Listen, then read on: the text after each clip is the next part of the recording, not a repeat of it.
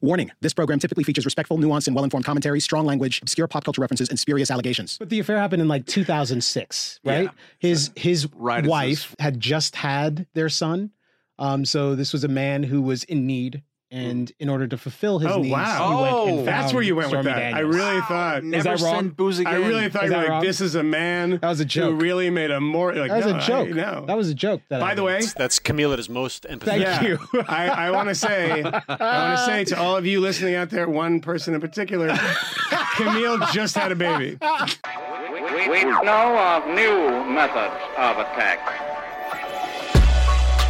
The Trojan horse, Greetings and welcome back to another exciting installment of the Fifth Column Podcast. This is your almost weekly rhetorical assault on the news cycle, the people that make it, and occasionally ourselves.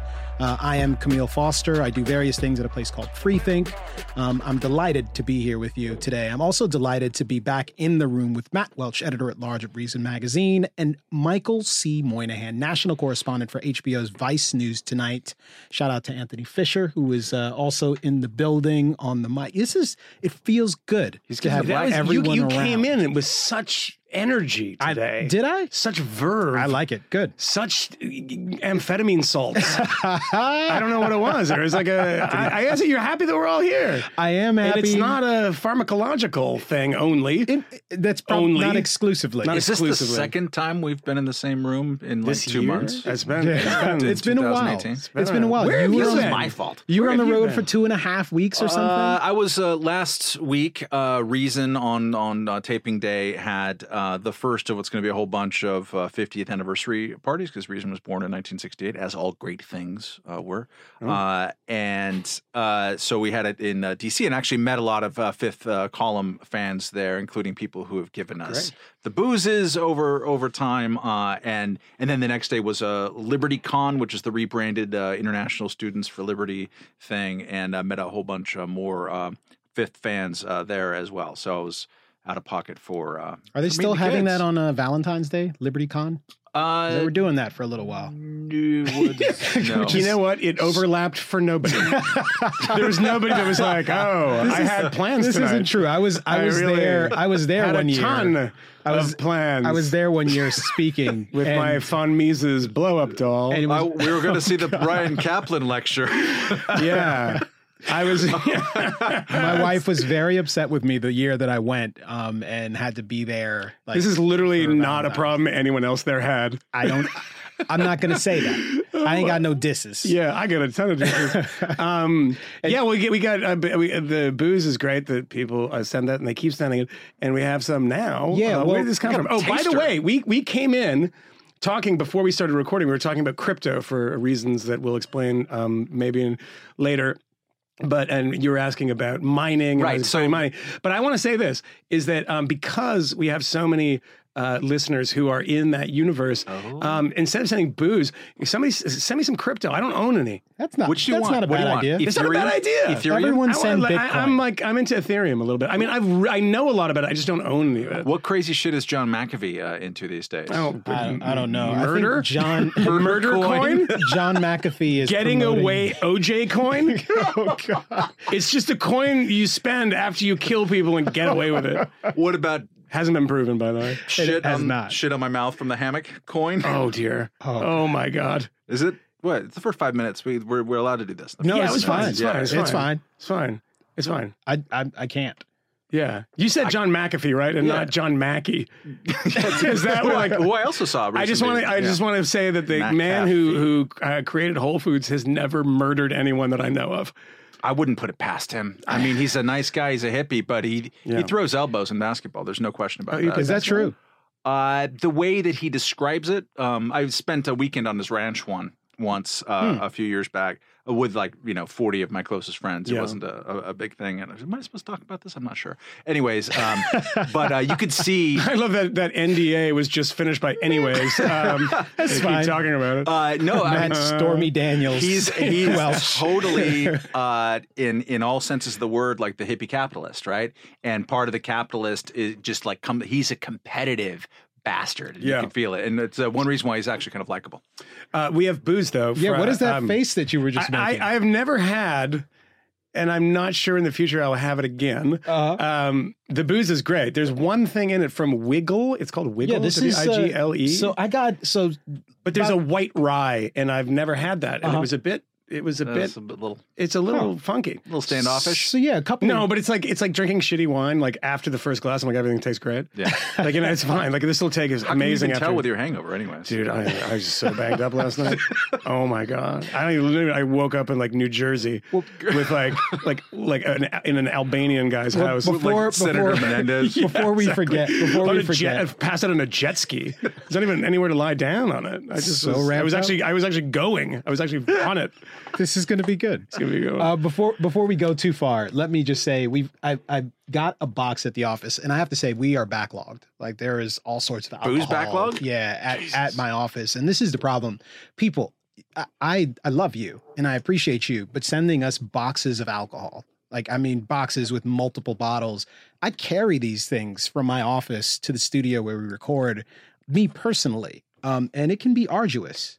Are you complaining about I am saying the booze that I'm people give us for free because it's Yep. heavy? Yep, Yeah. I am, and I just want you to know. Laziest fucker I've ever I just want you to know He needs a that it, booze intern. it can be challenged for me, challenging for me. But at any rate, You know it's not heavy? Crypto.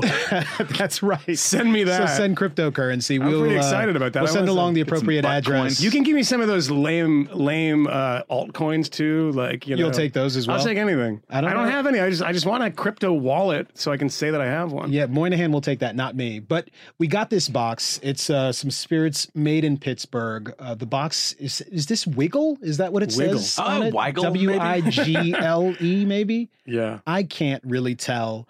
Um, but we got this box. There were five different bottles of white rye and all kinds of stuff. I don't know what any of this stuff is. Pennsylvania wheat whiskey. There's uh, Genever. I don't know. Yeah, I don't know. But in addition, It ain't gonna be around. but in much addition longer. to the alcohol, we also got these beautiful framed photos of one Carter Page. Yeah. Um, that's the. Can you explain that for a second? and and I don't I don't know how to explain it. Um, one of the photos actually says "Big fan, fellas, Heart Carter."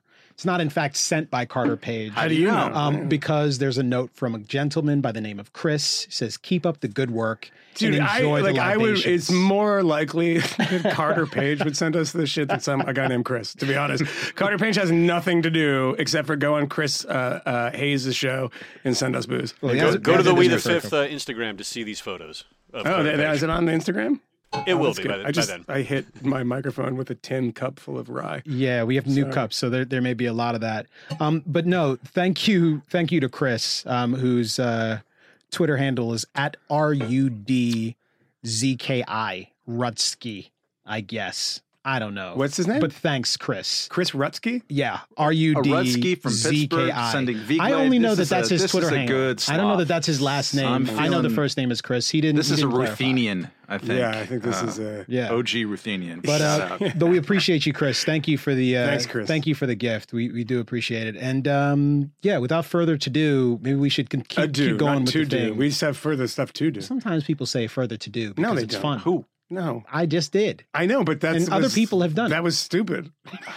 No, I- Sorry, Grandpa Moynihan over there. sorry, I'm hungover. yeah. So Moynihan, in Oh, I got banged up last night. so you were also traveling though. You were in uh, Iceland, yeah, yeah. I was in Right. Iceland, and you were doing. I was doing a story, but uh, which I, you know, I guess I'll talk about later. But um, I did go at the end to the Blue Lagoon, which I had been to a number of years ago, which has been modernized now. I've been as and well. I want to thank Olaf. I'm not joking.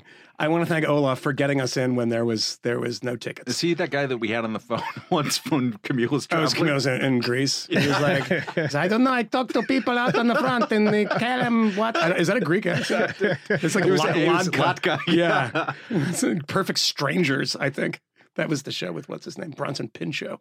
Yes. Yeah. Anyway. Well done. Mm-hmm.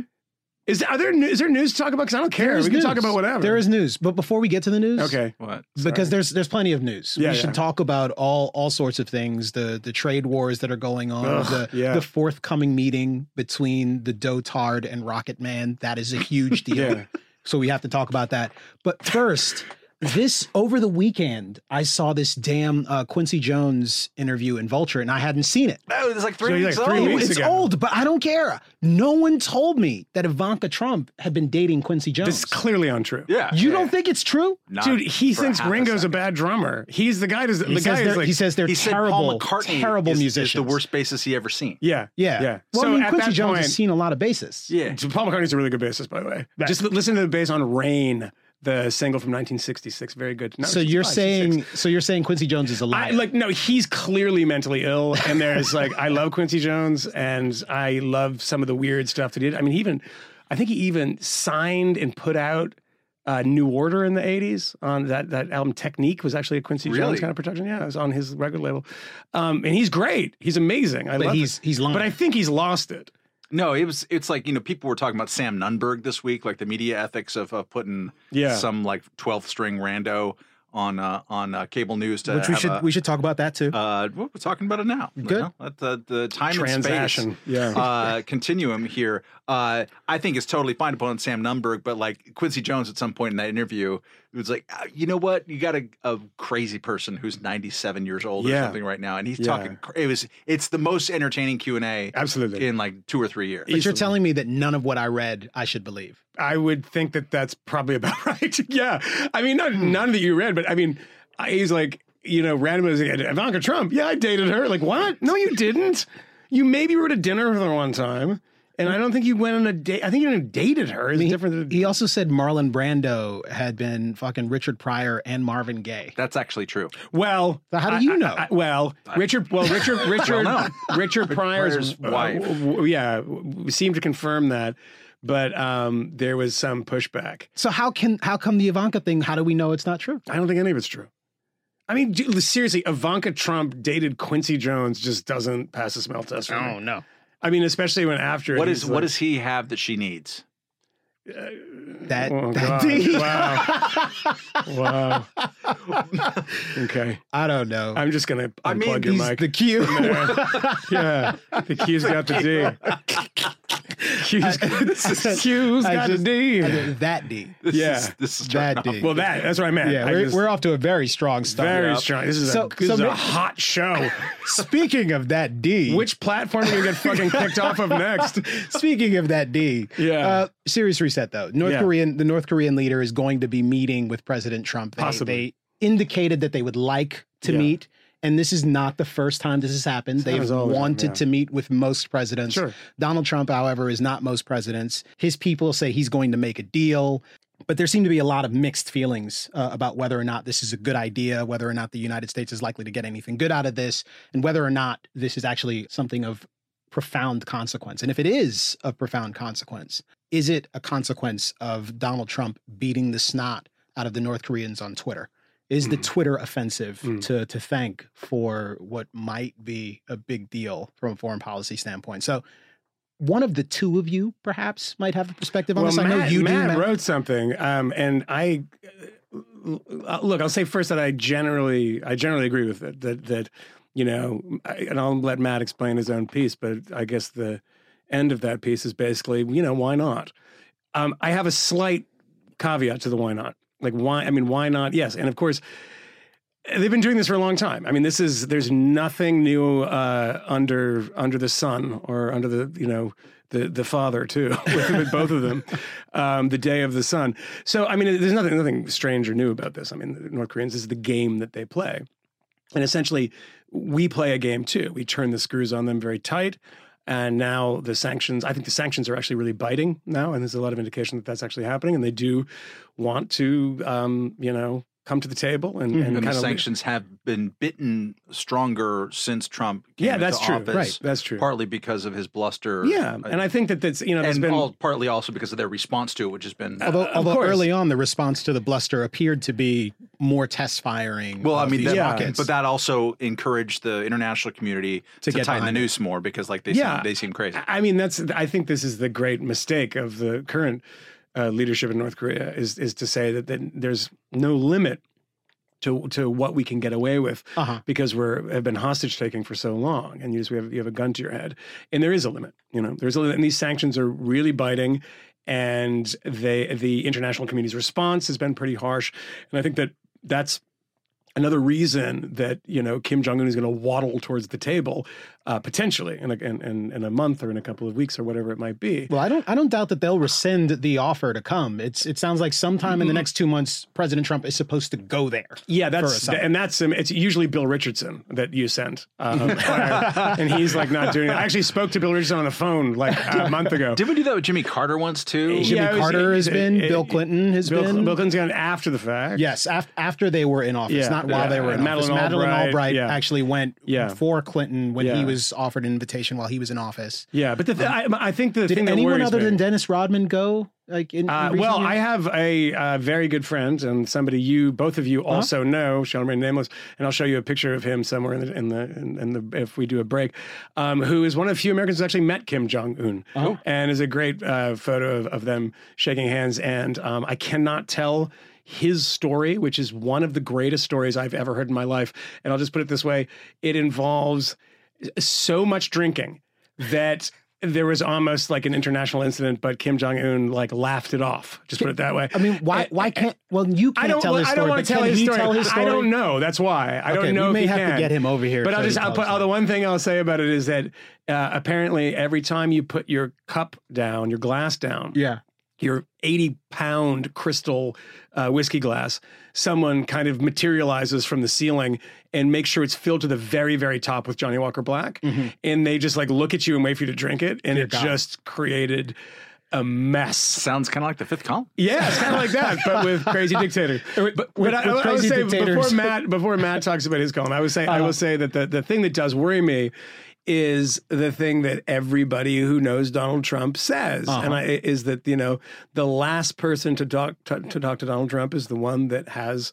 Uh, the upper hand, and he he will do whatever the last person. You know, it's like a, when I was interviewing Ann Coulter for this documentary, she said something like he's he's like a couch picking up. It's like sitting on a couch picking up lint or something. She had this great kind of funny line about it, but it's true. So he's very he's a very bad negotiator. Mm-hmm. He's I mean it's an amazing that his brand is based on this myth of negotiation.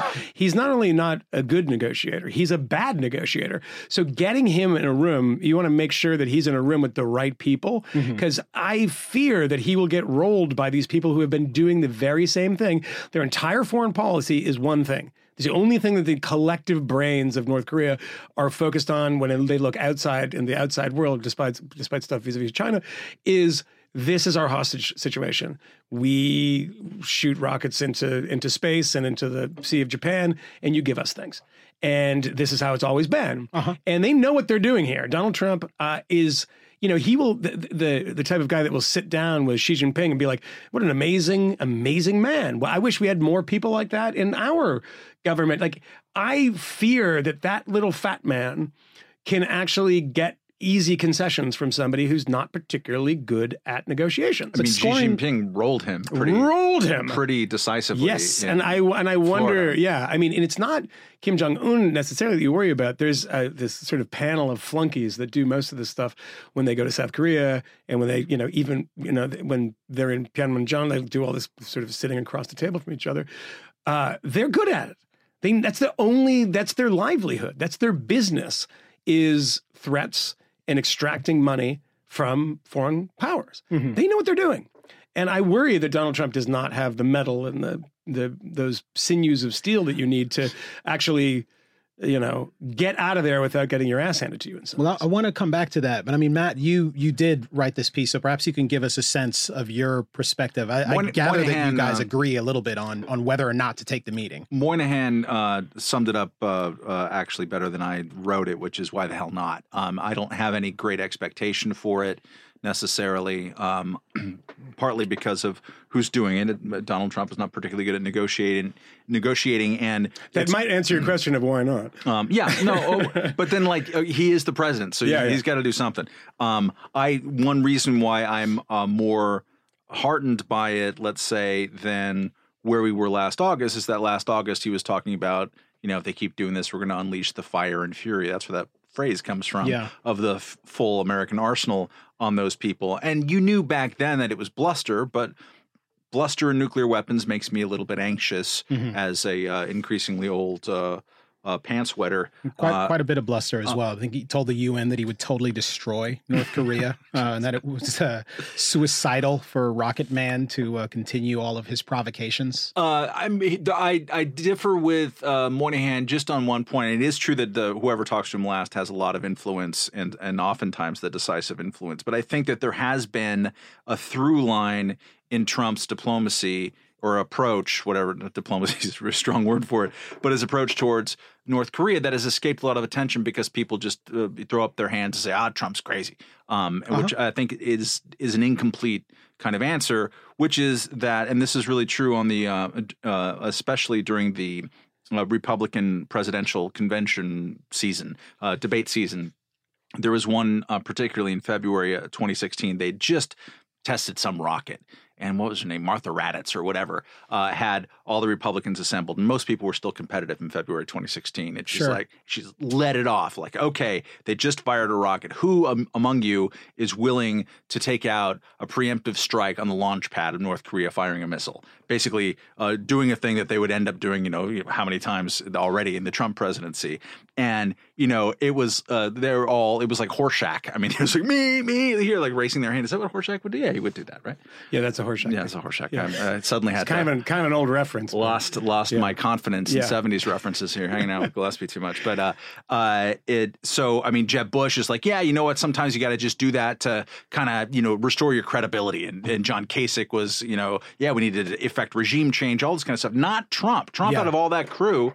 Um, consistently and also on the, No AR-15s, uh, but let's bomb North Korea. Uh, he, he was like, no, he he was he's like, I we should actually rule out using a strike here, and this is a problem that needs No, I to was be. talking about Kasich, by the way. You know, but, you know anyway, continue. Yes, continue. sorry. Just to be clear. um, but uh, that this is primarily a problem that needs to be solved locally. Um, and and so uh, that plus uh, strategic instability or like bluster, Right. um, which he was conscious of. I mean, while he was getting rolled by Xi Jinping in Florida, he sees that whole trip as he totally won it because. Uh, during that trip, that's when they uh, lobbed missiles onto a Syrian airfield, and uh, according to the reporting of it, he sort of like came back into the room, and was like, "Oh yeah, you know, I just did a thing." Yeah. because he wanted to seem like he was a crazy guy, and Yeah, they just yeah. dropped the mother of all bombs in Afghanistan. So he wanted to establish blustery Donald Trump um, in the service of this is a local thing. However, here's the problem with even my rosy scenario of all of this. Um, I mean, the the solution to all of this lies with North Korea and South Korea talking to each other, maybe with China and Japan uh, involved in the conversation, and the U.S. because we have people there. But ultimately, it's them and not us, and that's a healthy place to get to. However, Donald Trump would, has a good instinct about them and not us, but he's also has the most shallow three-year-old's like vain ego, and he's already you know uh, smelling his own farts on this. He was talking to reporters before the announcement on Thursday, saying, you know, just wait to wait to to see what this announcement is, and I hope you give me all the credit. Like uh, Yeah. it was saying this ahead of time, so I'm afraid that he's going to personalize this uh, to an extent um, that is not going to be following up on the, I think, good instinct of like, hey, cool, you need to sort this out yourself. I'll be the crazy uncle over here doing this. Um, to wind it up, um, in this process, which will likely end in the you know the scenario of uh, of us get you know giving or allowing for commerce to go in there, them making promises and then reneging on those promises. That's the most likely scenario by far. Sure. Um, Well, I mean, that's here. what's happened before. Right. Yeah. Um, during that period of time, there's not going to be a lot of bluster and nuclear missile tests and threats and all this kind of stuff. It'll be a good four or five months. And if there's a 5% chance that something crazy good happens to that, that's better than the last 25 years, frankly. Um, and I and I have a hard time seeing how it is tangibly worse than what we already have. Well, provided that we don't, um, you know, offer a lot of um, concessions that end up really strengthening the position of Kim Jong Un in his own country. Uh, number one, I mean, look, it's it's a complete fantasy. It's the, the idea that these sanctions will buckle the regime and that there'll be some sort of uprising. That's just, just doesn't. North Korea is a very very different animal in that way for a number of reasons, a lot of which are obvious. But I mean, it's funny that Donald Trump said that during that Martha Raddatz foreign policy debate And you know, we we give him some measure of credit for that, and then realize in the conversation we're having that he hasn't followed his own advice. I mean, remember during the Day of the Sun parade last year, and there's going to be a big announcement, and it turned out to be the opening of an apartment block, by the way, which is quite funny. Yeah. And like the battle group Vincennes was actually charging towards the Korean Peninsula, and now we're flying B 52 flights closest we've ever been, et cetera. It's so, I mean, there's a lot of muscle flexing. I mean, there's, it's not, he's never handled this. And this is, of course, what happens when when the reality of Washington hits you in the face and everything that you say during the campaign goes out the window, let them handle it. Sounded great in a kind of you know Rand Paulish sort of way, and then what happens is that like I'm going to go to Pyongyang. It's like, well, if it's a local issue, why don't you just back off Doesn't and let, it, let, let let you know let Prime Minister Abe take care of it. Let let uh, you know the South Korean state. But he's, I mean, the man is is an egomaniacal, narcissistic fool who realize he thinks that he's a superhero and that he can go in there and I've been insulting this little fat boy for a long time. Then I'm going to go charm him, and he'll get rolled. And the whole idea of America's walking it back. I mean, look, I mean, what the Rand Pauls of the world, the Ron Pauls of the world would say. Okay, yeah, get everybody out of out of South Korea. Then get all those troops, all those you know that American Air Force, paid everything out of South Korea. Nothing has changed. I mean, it's, if anything, it's been mil- more sort of blustery when it comes to mil- military uh, solution than we've ever seen. We haven't seen it in a long time. maybe maybe they i mean they sound a bit like um two two leaders who are made for each other i mean the trump Yeah, administration sure. has a pretty great reputation of saying they'll do one thing and doing an entirely different thing or making all sorts of promises about what's likely Yeah. to come the tapes that they Yeah. have of a of a previous conversation with a former head of a of an intelligence organization in Washington DC Just tapes that never materialized Just take the last three days prior to the announcement of what Rex Tillerson was saying, Mike Pence was saying Uh-huh. about the possibility of meeting with North Korea. Like, ah, it's not going to happen. Yeah. They, they would have to do it X, Y, and Z. And then, but like, that was Tuesday Yeah, and yeah. Wednesday. And then Thursday, like, oh, yeah, we're totally. Well, this Trump, is- Trump literally in between like bites of a fillet of fish is like, let's do it. Just seems and to then have like changed, walks. seems to have changed like his a mind. He's on Moynihan's jet ski. So here's the thing, though. Stormy! You guys mentioned him him potentially getting rolled in North Korea. Yeah, yeah. It, if anything, when I look at the recent meetings, the high profile White House meetings with that the president has sat in on to show that he's very serious. I think back to the DACA meeting, the immigration meeting that was supposed to yield some results where he made an agreement in the room Sure. and of course reneged on it within, Within 48 like, hours. yeah, That's it's racist. amazing. Yeah, is It is reneged. amazing. Yeah, it is a little racist. That's fine though. I'll allow it. um, and surprising. and also the gun um, summits that he's Sure. had at the White House, which again have not led to much of anything. What does it mean for the president to go to North Korea to have a conversation where he kind of agrees well, you to can't. You can do that. To, you can do that to Nancy? Pelosi. Uh-huh. You can't do that to the North Koreans. Of course he can. Well, he can try. I mean, he I, can. I, I mean, he can try. I mean, but you. I mean, it's not. It's just not going to be him in the room. Yeah. And it's like it's. It reminds me of Reykjavik when uh, like the, the- all of Reagan's people at Reykjavik in '86, I think it was. Uh-huh. Um, you know, sit down with Gorbachev, and he offered to trade away all of America's. Oh, oh, I'm sorry. Uh, Gorbachev offered to give up all of Russia's nukes and whatever, if they would just, you know, say no to Star Wars. And Reagan was like, "Yeah, let's give up all the nukes." And they said, all these advisors, like, what is he doing? Uh-huh. What is going on? They can't. They couldn't keep him on the chain. And it was like, and then you know, of course, that ended in a, in a, in a weird way. It's a really interesting story, but I worry about him doing these things and. You know, it's very different in front of TV cameras and Nancy Pelosi's there and CNN's there or behind closed doors in North Korea. I mean, look, one of the things, and again, back to the the thing in that Martha Raddatz, you know, we had somebody who's a brilliant person who I interviewed uh, last year uh, in, in a fantastic interview uh, in his office uh, at Brookings is Victor Cha. Who is going to be our ambassador to South Korea? And he wrote a fantastic book called. it was called was, the, the was going to be. yeah, it was going to be Past the, tense. the, the the Impossible State. I think it was called, and I think I might have mentioned it in the podcast before. But Indeed. he he uh, backed out because he was like, you know, there. I don't believe in this kind of first strike thing these guys are talking about. And it's funny, the one person on stage then was saying, Who like, said ruled it out yeah, let's rule it out. And and now uh, Victor Cha, who's like a brilliant guy, and you know, he's been to North Korea, has written a book about North Korea, is from a, I, I believe, a Korean family, I think from from Seoul.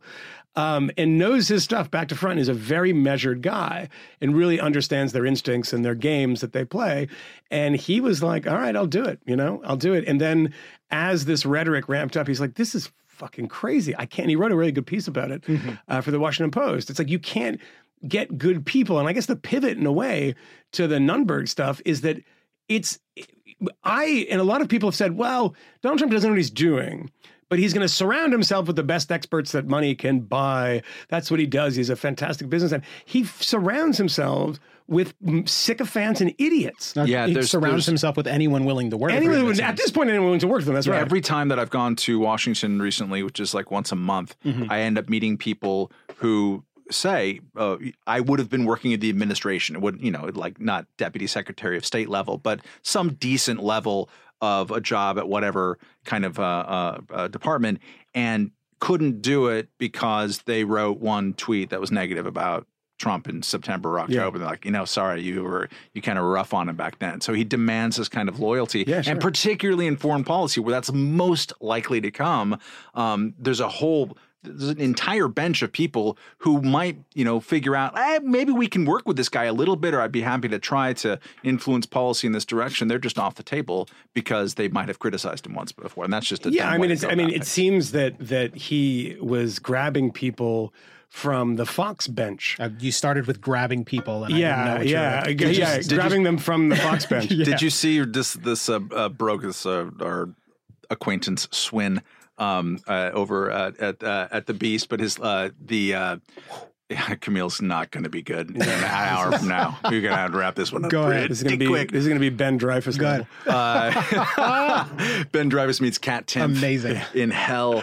Uh, uh, no, uh, that uh, Trump this week had dinner with uh, Sebastian Gorka and Jesse Watters uh, from Fox uh, because something like quote Wow. he likes to watch them on TV. Is that right? Yeah, yeah. Really? broke today. Yeah. Wow. Sebastian Gorka, by the way, um, I found is blocked me on Twitter. He bl- yeah. Oh wait. So uh, welcome to the club. What did you do? I have no idea.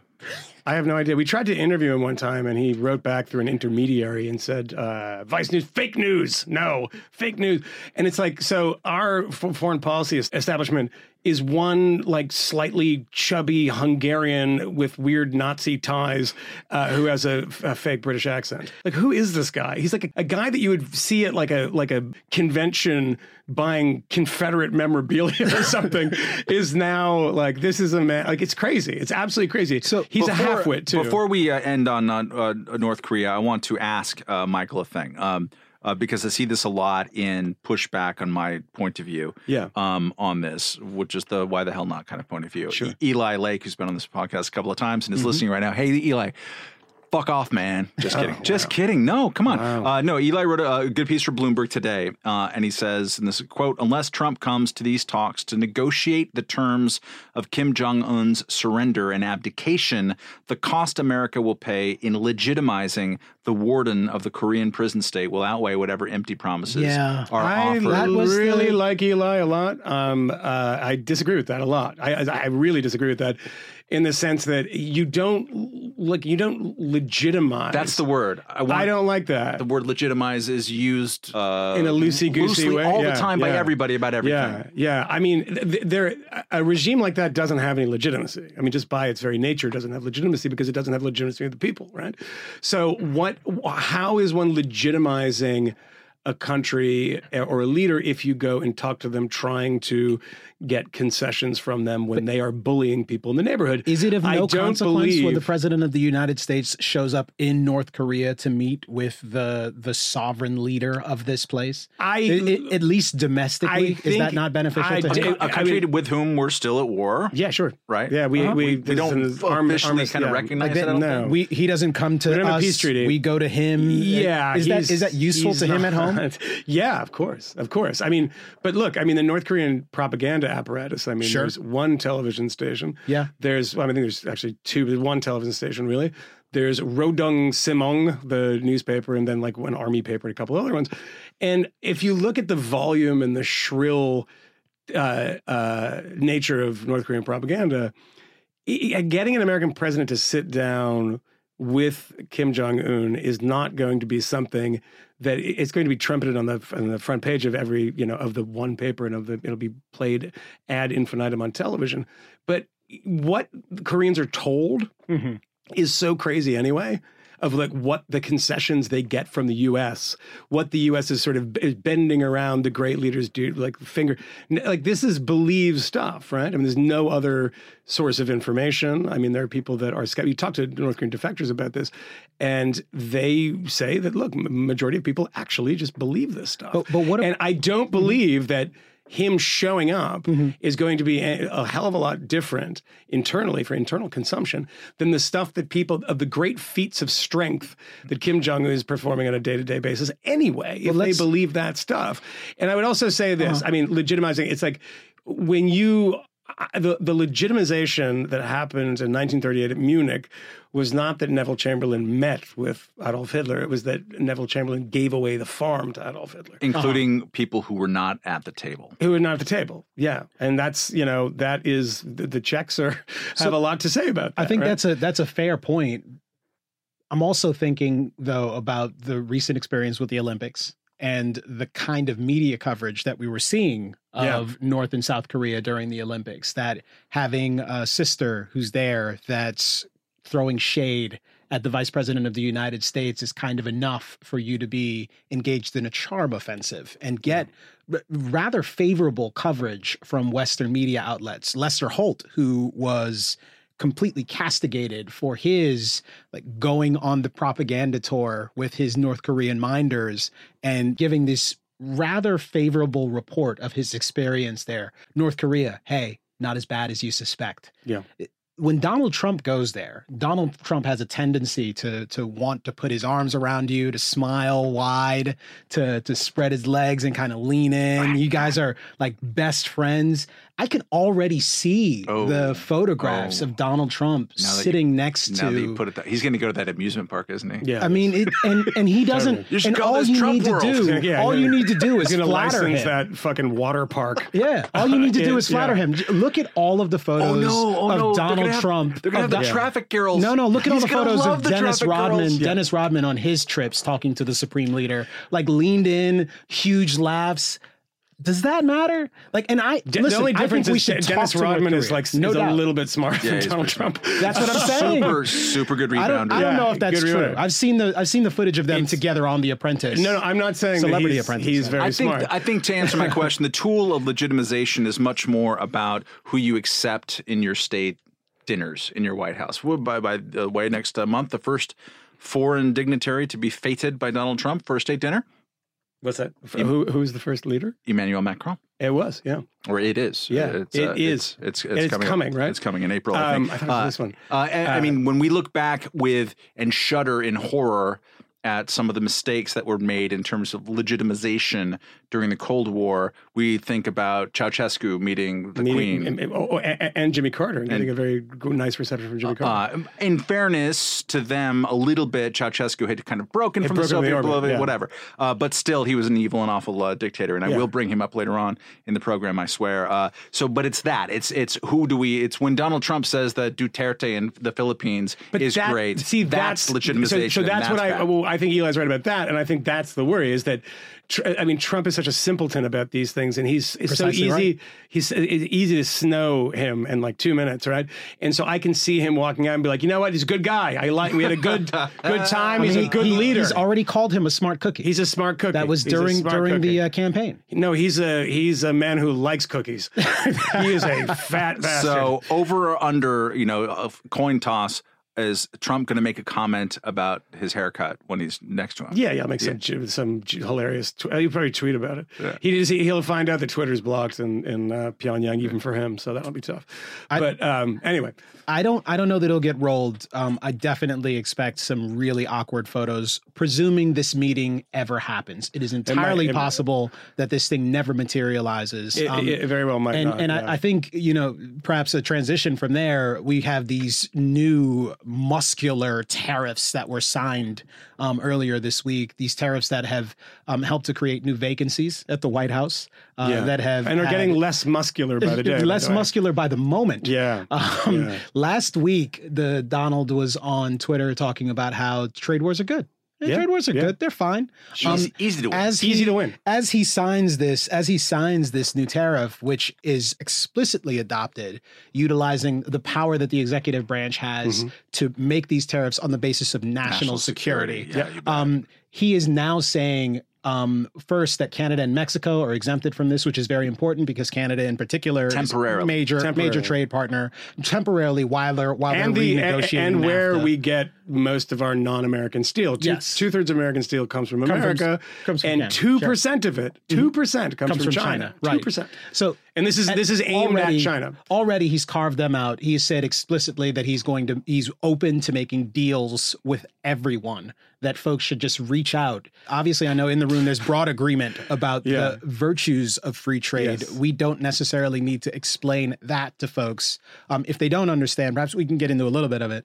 But even more than that, um, I think, is the question of how consequential this is likely to be if the president seems to be rope a doping perhaps everyone with this thing, perhaps trying to bludgeon folks into giving him a better deal on NAFTA. Twenty-five percent or on trade deal in steel, ten percent on aluminum, or if it's, it's vice versa. I always forget. Hmm. Um, that's uh, those are large numbers, and um, and they will provoke uh, EU retaliation. Right, They've already threatened the reta- retaliation. Yeah. they will retaliate. Peanut Uh, butter. If. I mean, if in fact they it's- stand. Yeah. Aspirin is aspirin is going to be more expensive. I mean, so many different things that we consume and don't think of as being part of this are, are going to be more expensive as a result. And also, by the way, I mean, you know, it's also going to he's going to have to have a conversation with the WTO about this too. I mean, this is. I mean, we just Well, there is, but there is a, a pretty strong uh, exemption available when countries claim national, National security. security. Well, yeah, exactly. But uh, this is the this is- WTO, I mean, it's it's it's an organization They- that doesn't actually have any teeth. No, it doesn't. But but it doesn't have you know sharp teeth in any way. But it's a useful organization also. Um, which Trump would love to see disbanded. would love to see disbanded. you know, every there's there are a few things that eco- that amongst like academic economists there is a consensus on. This is one of them. Yeah. and I will point. Um, I'll, I'll tweet it because I haven't tweeted in a long time, but I'll tweet it uh, that the University of Chicago uh, has a website where they give economists an issue. And uh, the, I think it's a couple of years ago, they, get, they did a free trade one. And there's economists from Princeton, Harvard, you know, UC Davis, all over. They just list them all down. and the and the purpose is to see where the consensus is or where the disputes are. Exactly, and it's and, and and it's and it's uh, sort of broad based. I mean, there's people from all kind of um, ideological backgrounds, and the uh, there's one on free trade, and I'll, I'll post it, in which the question is, you know, the benefits of trade outweigh the negatives. You know, agree or disagree, basically. Um, the number of people, the, the percentage of people who disagree with that economy was zero percent there's strongly agree, strongly. I mean that and, and agree, but disagree was zero percent. So it's it's amazing, crazy. and I will I'll post it. It's a completely stunning uh, number, and it's it, it- Donald Trump is on the wrong side of every economist working in America. No, today. that's not true. That's not true. Well, there are a few. no, but I have the exception right Yeah. here. Uh, it's a hot breaking news. Where's more typewriter uh, sound here?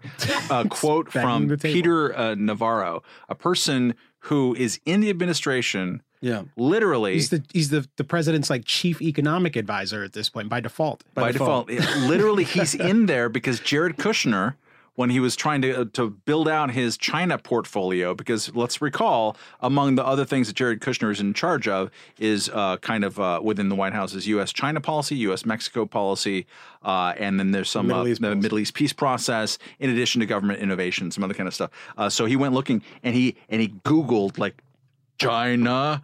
Uh, and something, and he got this guy Peter Navarro who wrote a book called Death by China. Death by China. Yeah. Death by China Yeah. is the serious book that this economist said. yeah. So uh, in, great book. in uh, in a Bloomberg piece that ran today, and again we're taping here on Friday evening. This came out in the afternoon.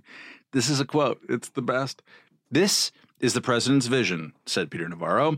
My function, really, as an economist, is to try to provide the underlying analytics that confirm his intuition. That's great. and his intuition is always right. That's great. By the way, you're not an economist if you say things like that. That's He is the one percent. you lose My the economist. fucking guy. That's Yeah. amazing. yeah. That's Yeah. amazing. No, that that is the person. That's beautiful. Let's be totally fucking clear about Yeah, this. yeah. This is the person who. This is the economist who has more influence on the president of the United States right now than any other person who calls himself an economist. You know, one of the most, by far. most amazing things I've seen in, uh, uh, in this, and is I really, uh, I can't remember who used to call it the strange new respect.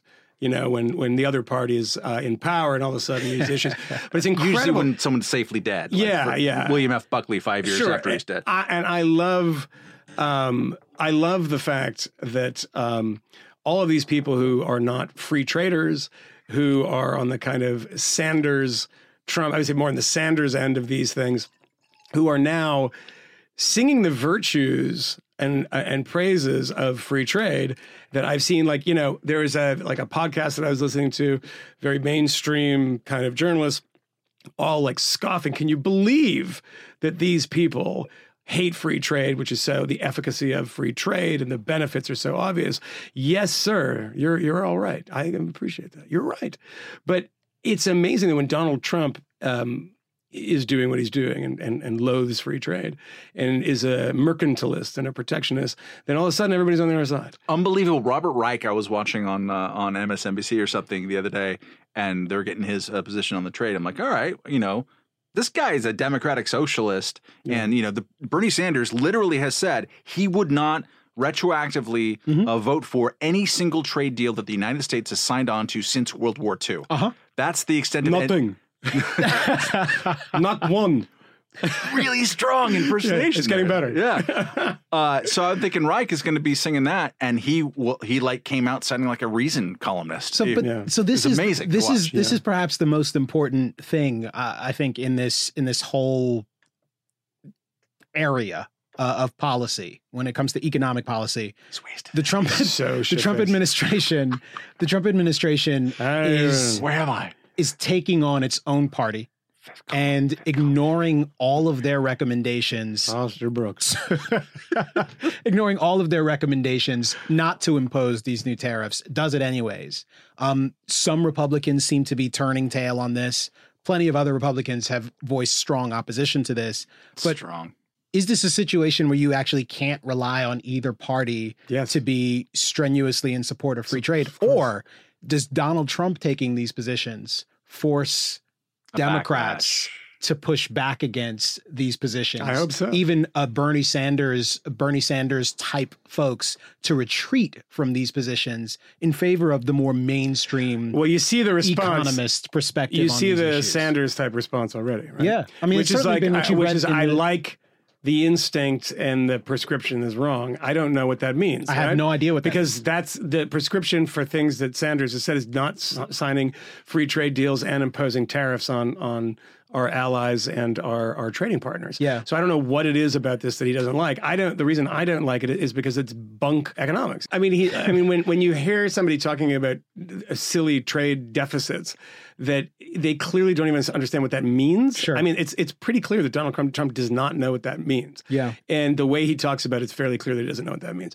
But it's it's an astonishing thing to to watch people who were once kind of reliable on this issue, particularly on the right, having sort of muted responses because it used to be that this was a, the Republican Party was a party of free trade, despite the fact that its constituents didn't necessarily agree with them. Right? I mean, that was the the, the tale of the 2016 election is that Republicans don't actually believe in Republican principles. Republican voters don't. Uh, that's certainly true. And so all of these guys who are desperately trying to keep their jobs number one from their by their own constituents and number two, two trying to keep in the good graces of, of the man who's wrested control of the republican party are now offering if they criticize it at all Yeah, these kind tepid of tepid criticisms. criticisms Yeah. like i mean paul ryan like mr free trader you know objects to donald trump but did he object in a forceful, strenuous way? Not that I saw. Jeff Flake, who's on his way out, and so Yeah. therefore has uh, eaten the truth serum, is uh, going to uh, propose a law kind of uh, uh, overturning this in some way or is going to try Yeah. to. But the thing is, this goes against 40 years or whatever your number is of congressional abdication on trade deals and everything else besides. And so uh, Congress has given, I mean, Congress has the ability constitutionally to get in there, and this is part of what they should be doing, but they've been giving that uh, authority to the president for a long time now. So their tool kit is gone. I would. I mean, would, is, it, is there? Do you think there's actually much they could do on this particular issue with the president claiming that this is a national security priority? I think the national security thing is going to be challenged in the courts, and that'll be interesting to see. They could actually sue him on that. They won't, but Yeah. that'd be funny to do. Uh, they, but what is the, what is the? I mean, I of course like Section two thirty two. Yeah, but what is the actual argument From the- from the Trump Uh, administration? Yeah, have they have they? Because I haven't seen this. Have they been forced think- to make an argument? I think if they, They haven't been forced to make an argument. it's that planes are made of aluminum. No, that the president says is look, steel is steel. Now, this is a quote, And direct can't- quote. can't- steel is don't have a steel, country. Yeah. and you don't have a country if you don't have steel. Is it- What is the list of Trump. We have all, steel. all the things? no, we do. We got a lot of steel. What is the We list country. of all the stuff we that? still have a country, even if we bought all of our steel from China. Do we still? That's just, you know. Let me. Uh, uh, here's the way. Uh, in addition to the material damage that this is going and is doing already to the economy, to, Okay. to Americans individually, but um, like a lot of other things with Trump, like you have to measure the short-term impact. Usually, there's not much because usually he doesn't actually do anything. He just Yeah. talks bullshit. Yeah, this, exactly this right. he's actually doing something and it, and it sucks. But also, the long-term thing normally is how is he changing public opinion or affecting it True. in a way on these issues. on on this and other issues. And, Uh-huh. and here's an, a, a poll that was taken, and the wording for sure is a little bit leading. This is Quinnipiac, uh, and I'm hopefully mispronouncing that. Uh, No, uh, that's right. From earlier uh, this week. Question: As you may know. President Trump has said that a trade war would be good for the United States and could be easily won. Do you agree or disagree with this statement? Mm-hmm.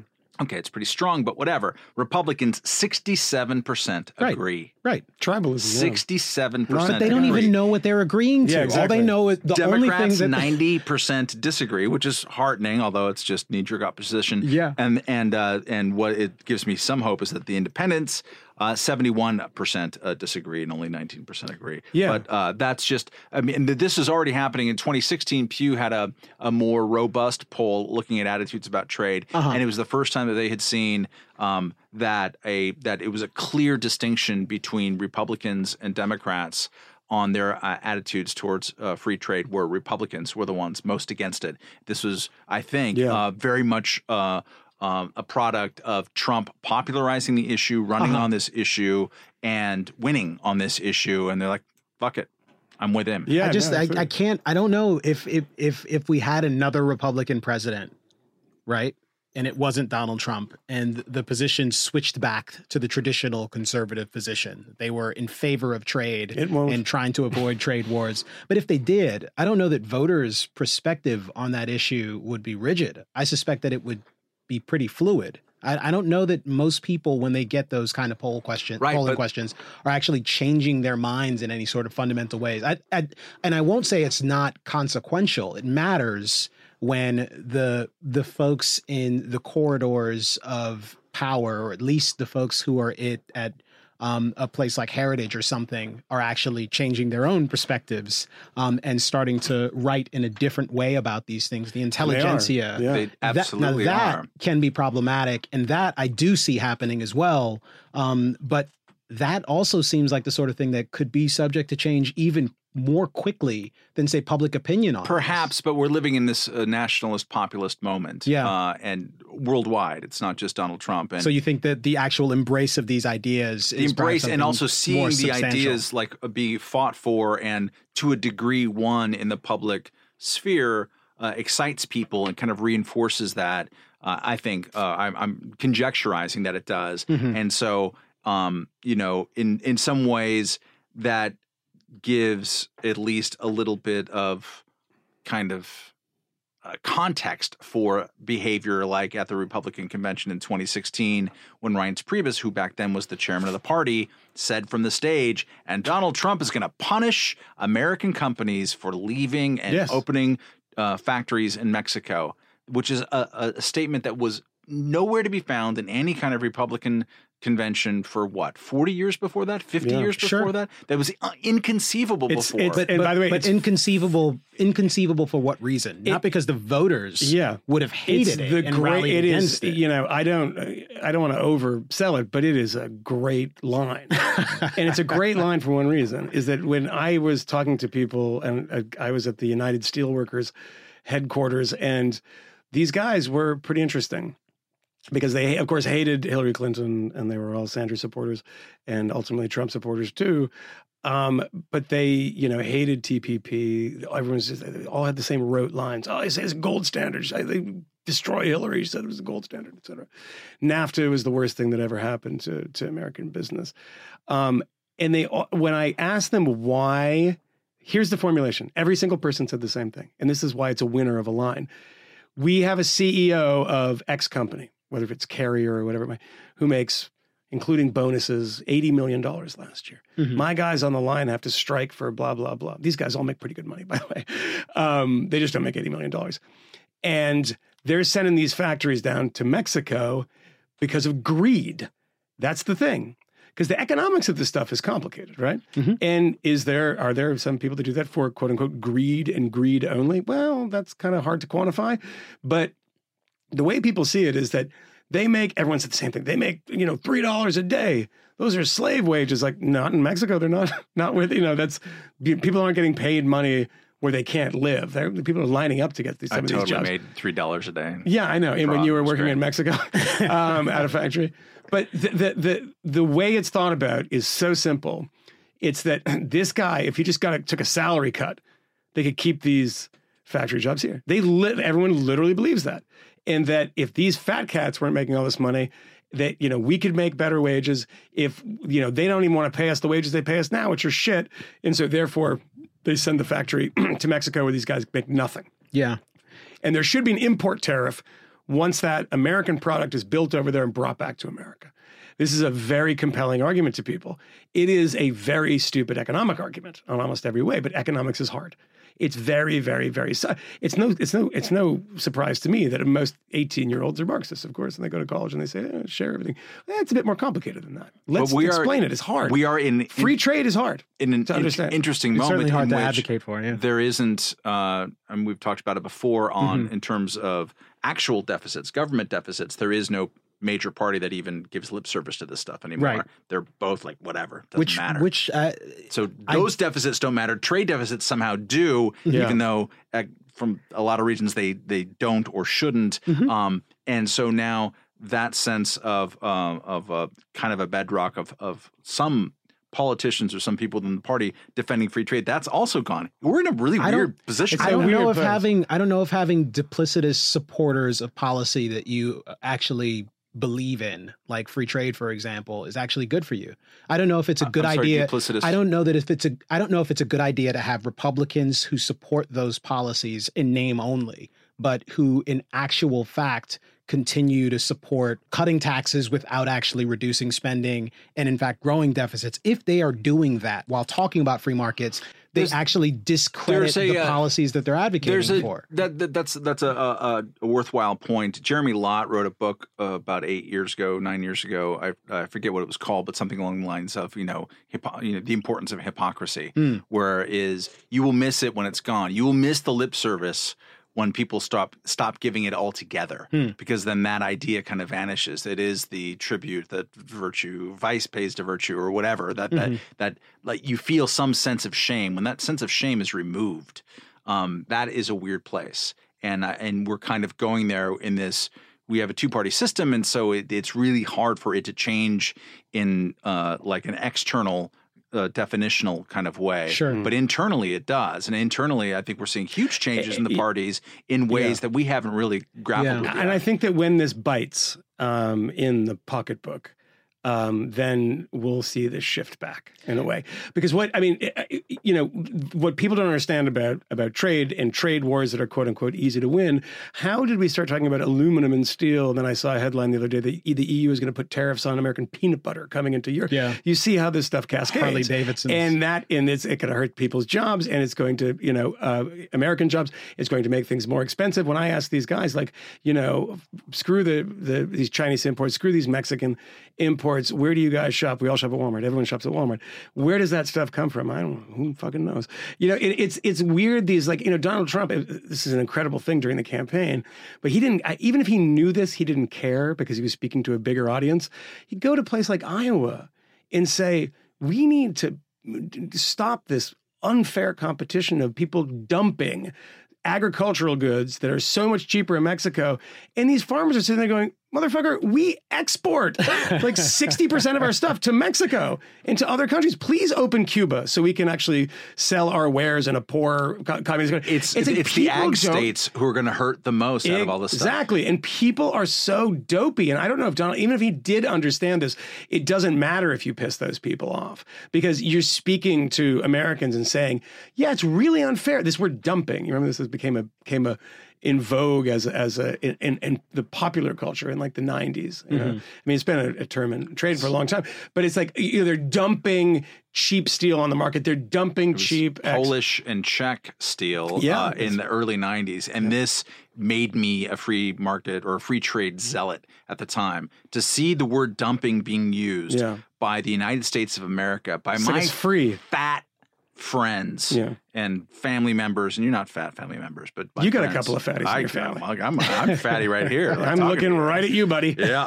Um, I mean, my name actually in the, my family is fat. My sister still calls me fat. Wow. Hi, Kathy. Jeez. Um, but uh, uh, no, to see like, hey, please change your economies. Go through this really, you know, um, uh, hard biting, you know, shock therapy, as it was called in Poland, accurately so, uh, even internally. Do all this, go this way, have your elections, impose these kind of uh, hardships uh, temporarily that America would never ever allow itself to go through, like unemployment going from three percent to fourteen percent in like that, Yeah. right? A whole bunch of stuff like that. Suddenly, everything is so much more expensive. After all of this, what do you get hit with? An anti-dumping thing because that, because your steel is is unacceptably cheap. It's like screw you. Are you even kidding? It, it's amazing, and to see uh, Wilbur Ross uh, with his cans of uh, you know what Schlitz and like I can't remember. It was like a nitrous can or something. Campbell soup. Campbell soup. It'd be sweet if you just totally start doing Yeah, whippets. is it whippets? on, and he was on, like, like it's- CNBC. It's only going to cost five cents more. to- Cramer, where's Cramer?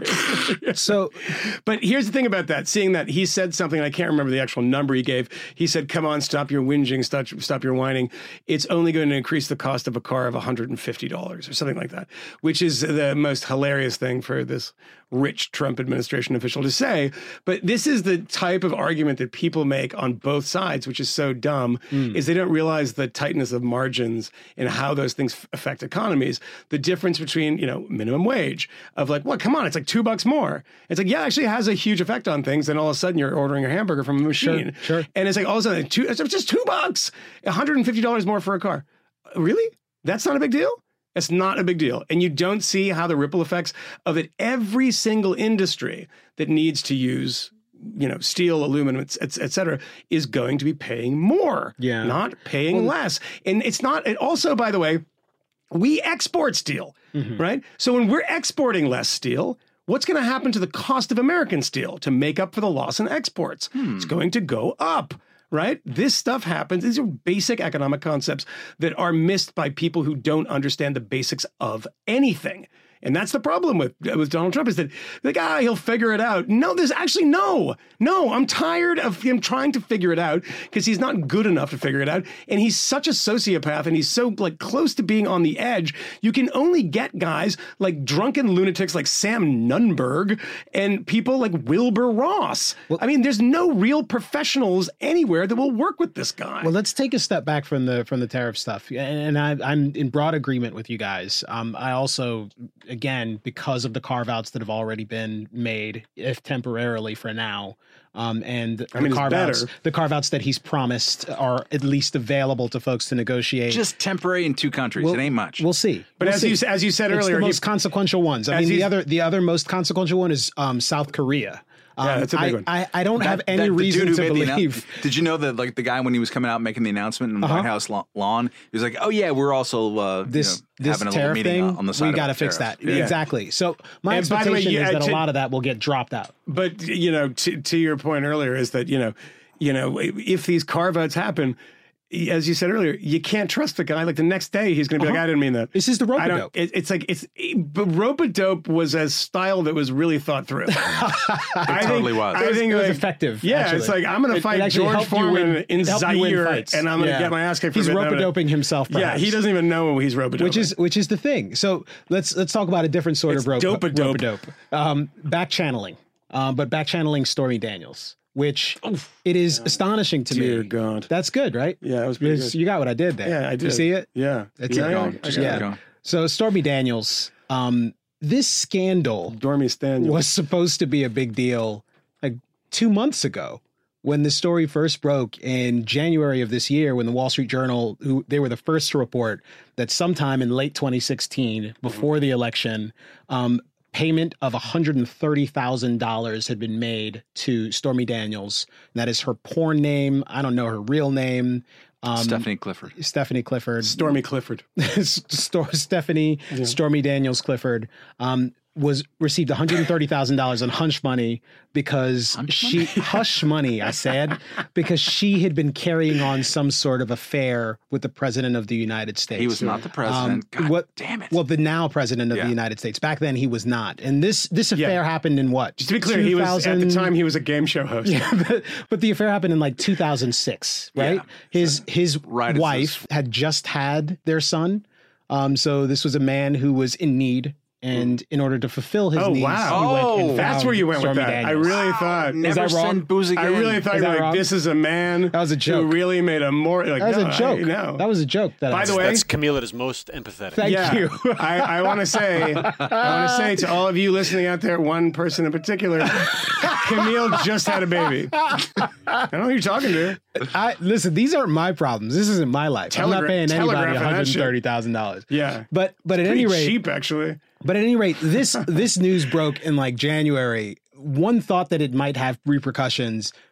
It barely, registered in the news cycle. I don't know know what was happening that week. Um, it was something probably Mueller Russia in, investigation related. It didn't register. Even the conservatives, the religious rights, who obviously are on the president's side on most things, were saying, you know, God knows why. God forgives. God forgives, and you know you shouldn't have sex with porn stars because apparently they want porn stars to be unemployed. You shouldn't have sex with porn stars, but if you do, God forgives. It's very kind and generous of them. However, as as time has gone on, somewhere around the middle of February, We should always make sure that the setups for porn star stuff Yeah. happens in the second half of the show Yeah. when Camille's had more than two drinks, and it's just it's Yeah. never going to end well Stormy, for his McDaniel But here we are. is one of my favorite actresses. And I, can, my my Google my history on my browser is filled with Stormy Daniels searches. Yeah. Um, but none of them And the- actually go and- to Pornhub. and- and I assure you, I am I am not interested. all your not history was interested. there, and then you found out about the scandal.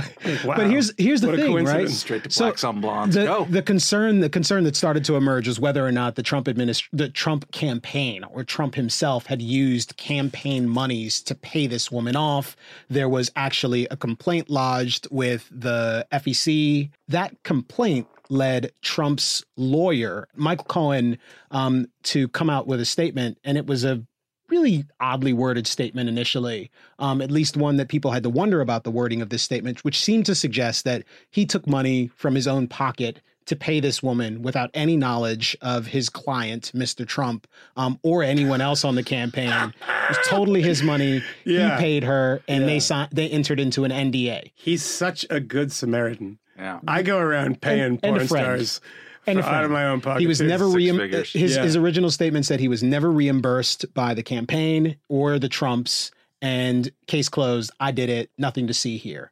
Um, it seemed like this might go away because even after that, this didn't really catch fire. This didn't mm. catch fire until earlier this week when Miss Stormy Daniels, who has been leveraging the bit of attention that she's been getting Good for to her. the hilt. Now, I don't know if she's doing actual performances or just appearances at strip clubs. Yeah, it's- hopefully she's fully performing. clothed No, appearances. she's not. She's performing. Yeah. she's- Dear Lord, Now, What? why would anyone want to? I don't know. Okay, It's fun. at any rate, Stormy Daniels. Hell I don't yes. know. Um, Hell yes. Oh, so she's God. leveraging she's leveraging all of this, and now it seems to be percolating a little bit in the ether. All your verb choices have been terrible. Is percolating not good here? The story is percolating. You're Go on. Uh, it, it is Percocetting. Go ahead. So yeah. I'm asking you, gentlemen, Yes. because I've seen a great deal of coverage about this in recent days. Finally, people are paying attention to this super salacious story, which I thought people would care about. Um, Michelle Goldberg, um, as well, is is one of those people who says this is something of consequence now. Um, is it consequential? Is this story important? Is this something that Americans ought to be paying attention to? The campaign finance situation could certainly be significant if in Mm. fact this ever ends up in court and it's not obvious that it will um but what are your what's your take on this gentlemen any Oh, any take dear. whatsoever Um, no takes no, I, I, I, uh, i understand look.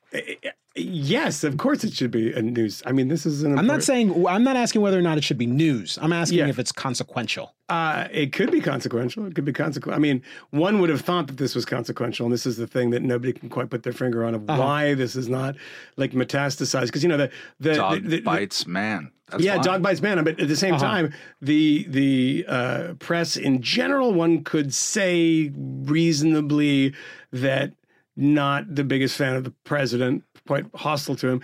I'm think that's a surprised, fair but. I, I think it's also it's a function of the reporting on it. It's really hard to report on it.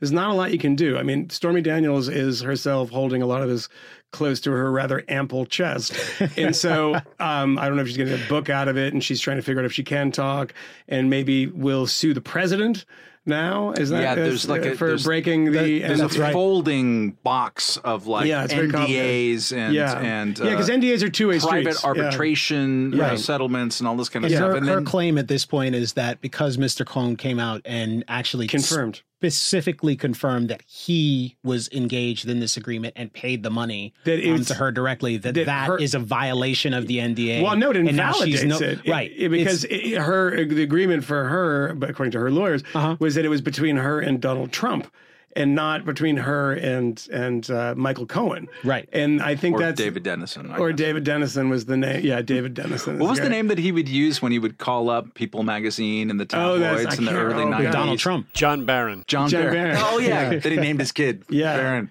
Yeah. That's so healthy. Pinky Tuscadero? He's like, yeah, it's good. We'll use that. I mean, one. the thing I can't, He's- I, I, the, the, this doesn't necessarily affect the newsworthiness or the import of the story, Mhm. but like the basic kind of like scenario, the the profile Mhm. of who this person is, Stormy Daniels or Donald Trump? Donald Trump. Okay.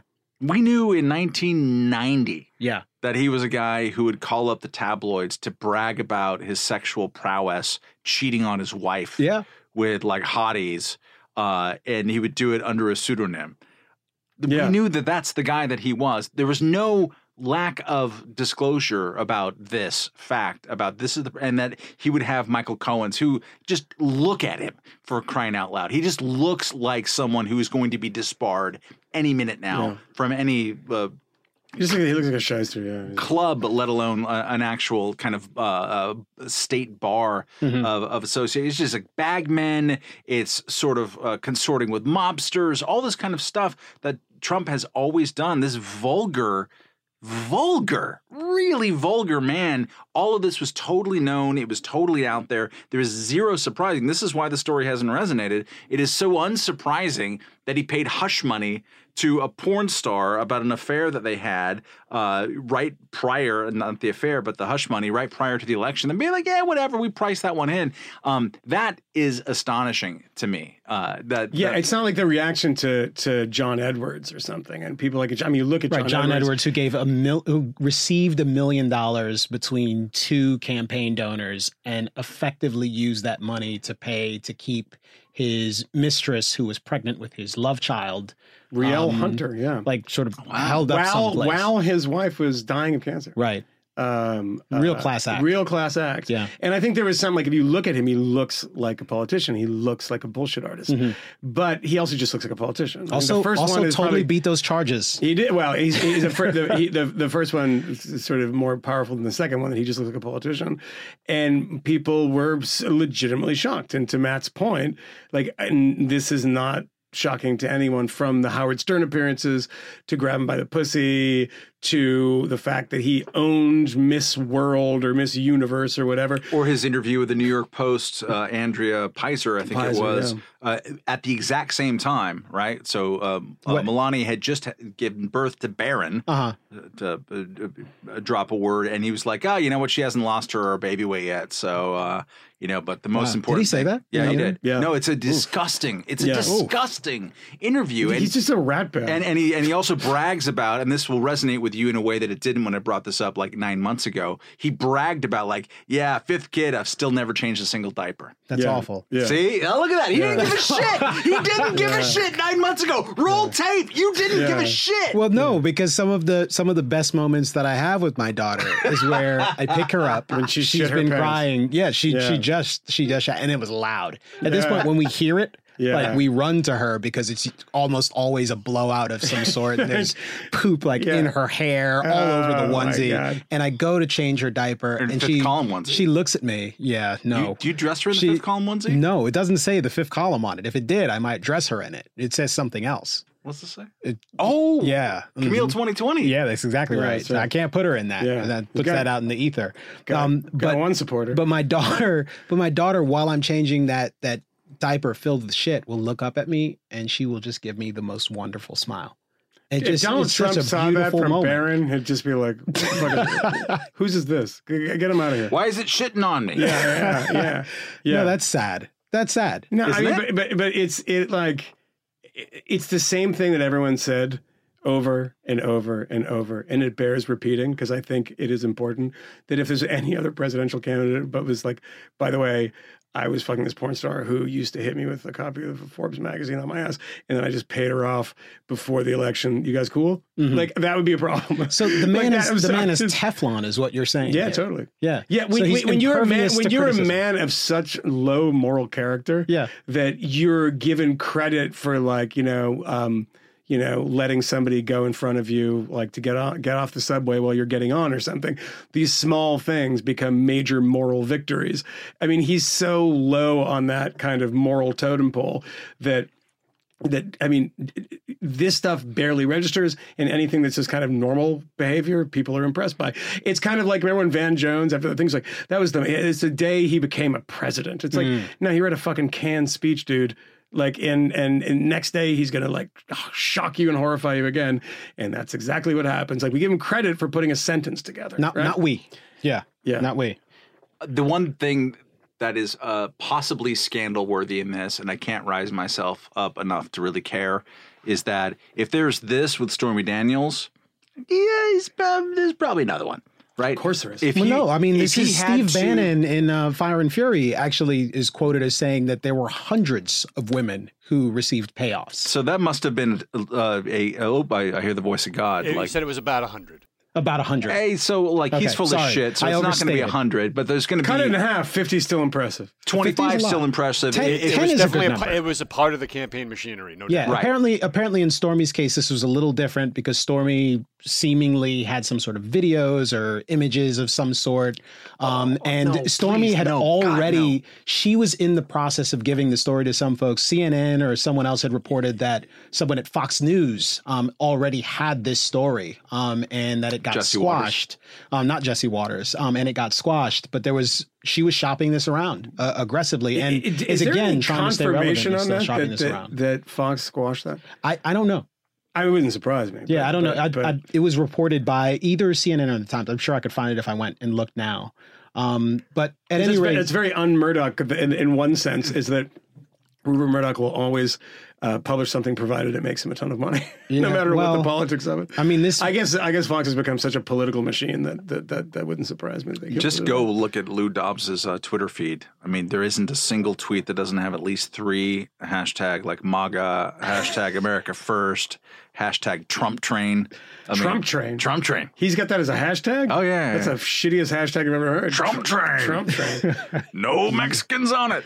Uh, the uh, no. So I mean, if if Donald Trump had to pass a security clearance like Jared Kushner Yeah. didn't, didn't um, he wouldn't. There's Yeah. no way in hell. Yeah. He's so blackmailable Uh, That is totally racist. I mean, you said it and looked right at me. yeah, yeah, yeah. Yeah. Didn't look at me. black. Wow. Yeah, psh, Well, now there's so many different interpretations of that word. I see that. Yeah. Um, all right. Before we get out of here, um, there was a, a gentleman, a former former Trump campaign associate, uh, an acolyte of Mr. Roger Stone. So when all of this was happening, it was difficult to know whether or not what we were witnessing was someone actually having um, an epic meltdown on television um, in media appearance after media appearance, which became increasingly um, contradictory of one another and difficult to disentangle. Um, Sam Nun- Nunberg um, is the is the gentleman's name. Had you ever heard of him before this happened? I'd never heard of him Yeah. before this happened, but which is not have- which is not unlike most of these things. The Papadopouloses of the worlds and the Carter Pages, these people who would never have actually risen to the level of being worth talking about um, in in national news. Um, but this gentleman, he had his more than fifteen minutes. He had about nine and a half hours, um, starting the day saying, Was that the total airtime? Something like that. I don't know. That's like it's not total airtime. That's at least sort of from the beginning of the day to the end of the day. That's what two appearances on CNN, one in the studio, one on the phone with Jake Tapper. MSNBC There was like three appearances on MSNBC. He even made time to do an interview via phone with New York One. Yeah, he did a long one. With New I don't know why you Yeah, would do that. Um, during that one, he was badgering um, the the the press the president's press secretary. Um, Called her like a fat- fat and fat, like a fat slob. thought she should really shut her mouth. He said in like a another fat instance. slob. Did he say Shit. pie hole? Or? Um, Yeah. I, I don't. He he said all sorts of crazy things. Like at the beginning of the day, you know, I support the president. Eventually, I hate the president. In the beginning of the day, he's speculating that I think they may have something on the president, not related to Russia, but perhaps something else. By the end of the day, it's they have something. They definitely have something. And all all along the way, asking questions of the people who are interviewing. Do you think I should cooperate with the Mueller investigation? I mean, what do you think? Have you ever seen anyone else do this before? What do you think? Do you think they'll put me in jail? the, what, I don't know what to do. By the end of the day, he's telling the AP that he'll probably cooperate. Hmm. The there's something that was pretty unseemly from my own standpoint because it seemed like this was increasingly incoherent and that the guy seemed to be in a really bad spot. At a minimum, he's not actually giving you anything like news. He's just making a total fool of himself That's news. That's news. is I suppose that's news, It's but he also- also, just al- doesn't seem well. Is Yeah, there is well, there look, anything I- to be I- said I- for I- like I- not having that No, person I on don't your think show? So. No, I, th- I don't think so. I think you have him on the show until he passes out in his chair. but I, like, I think it's news in almost every way.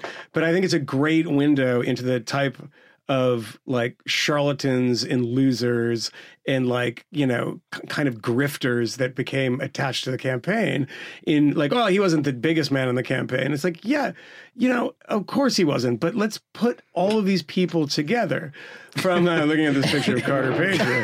Camille is uh, is uh, reshifting the Carter page Yeah, to uh, stare accusingly Yeah, at Michael. I, oh, God. I mean, like, do we put Carter Page on TV? Who's just like he's like a moron, and it's like, yeah, these are people that are. I mean, even the FSB trying to like recruit, like this guy's a moron. Like the, the Russian intelligence, like he's an idiot.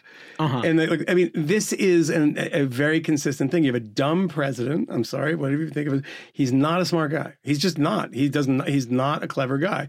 And the people that are around him, Steve Bannon was the great intellectual because he, you know, was like knew some fascist thinkers. Weirdly, like Julius Evola.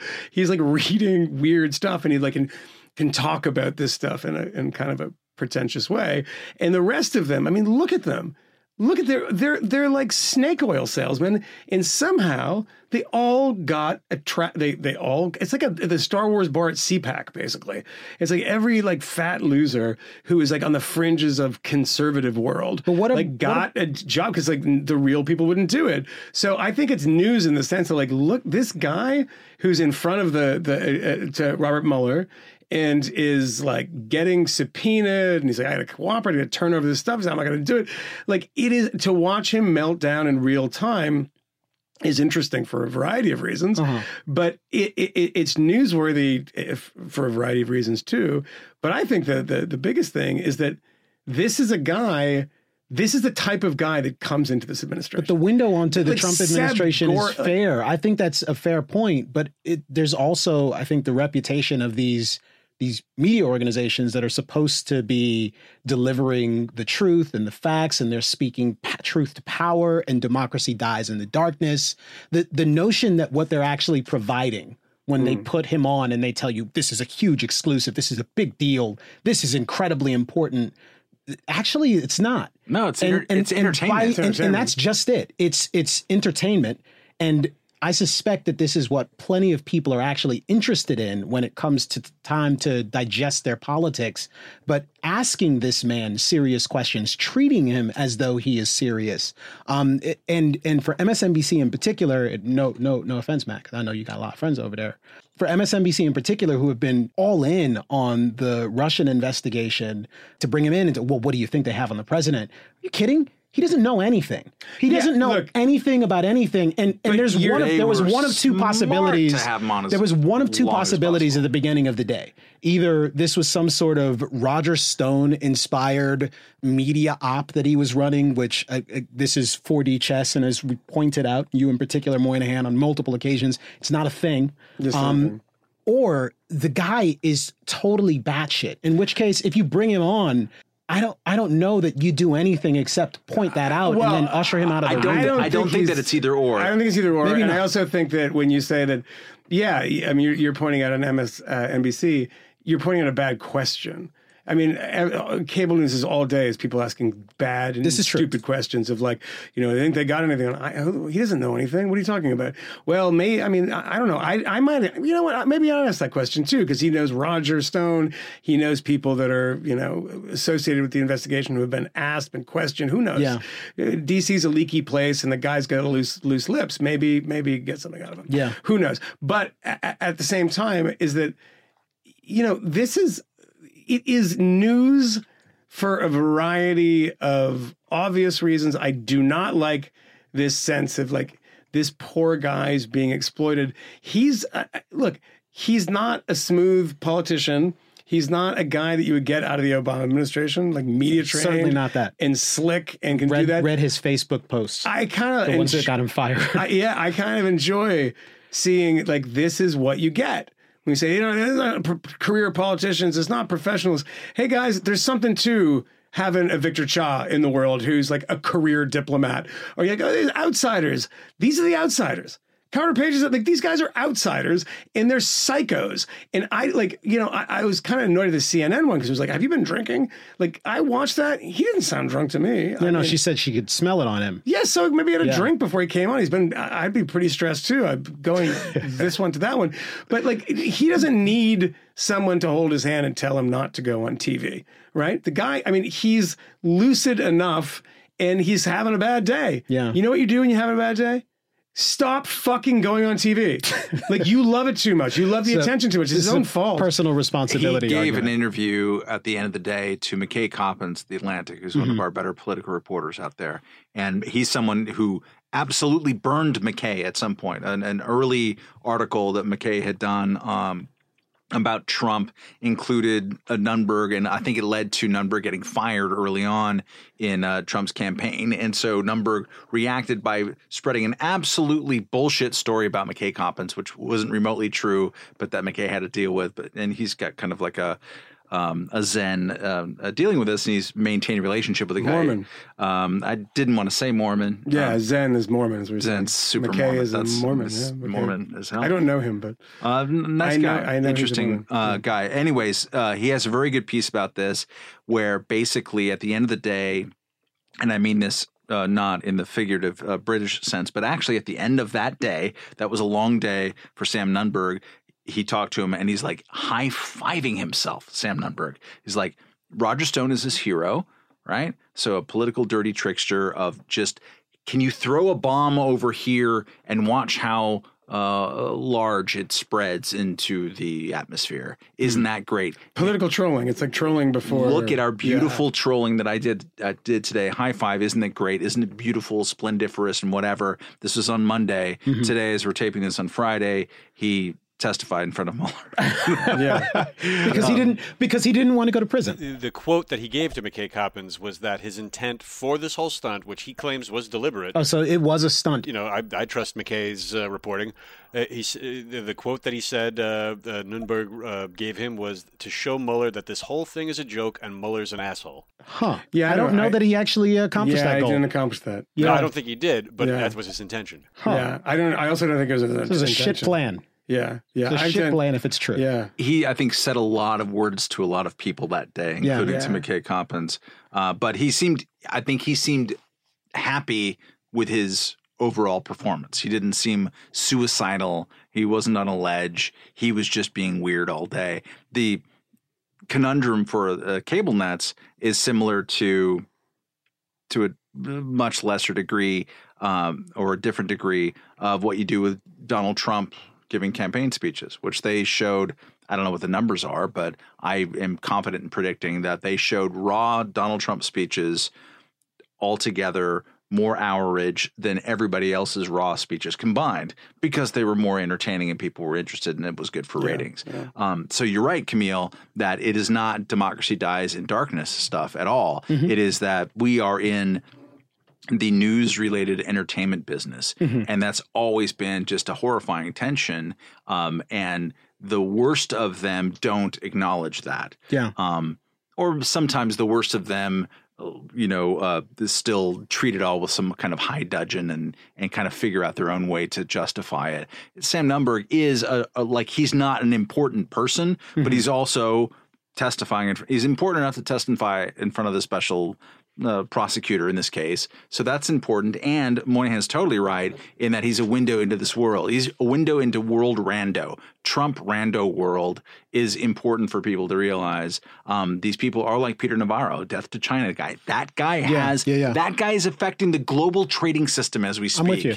So uh, and yeah, by the way, when you talk uh, to um, the Breitbart people, Roger Stone in particular, I mean, Roger said, to, I mean, spitting uh, every time he opened his mouth about the generals, right?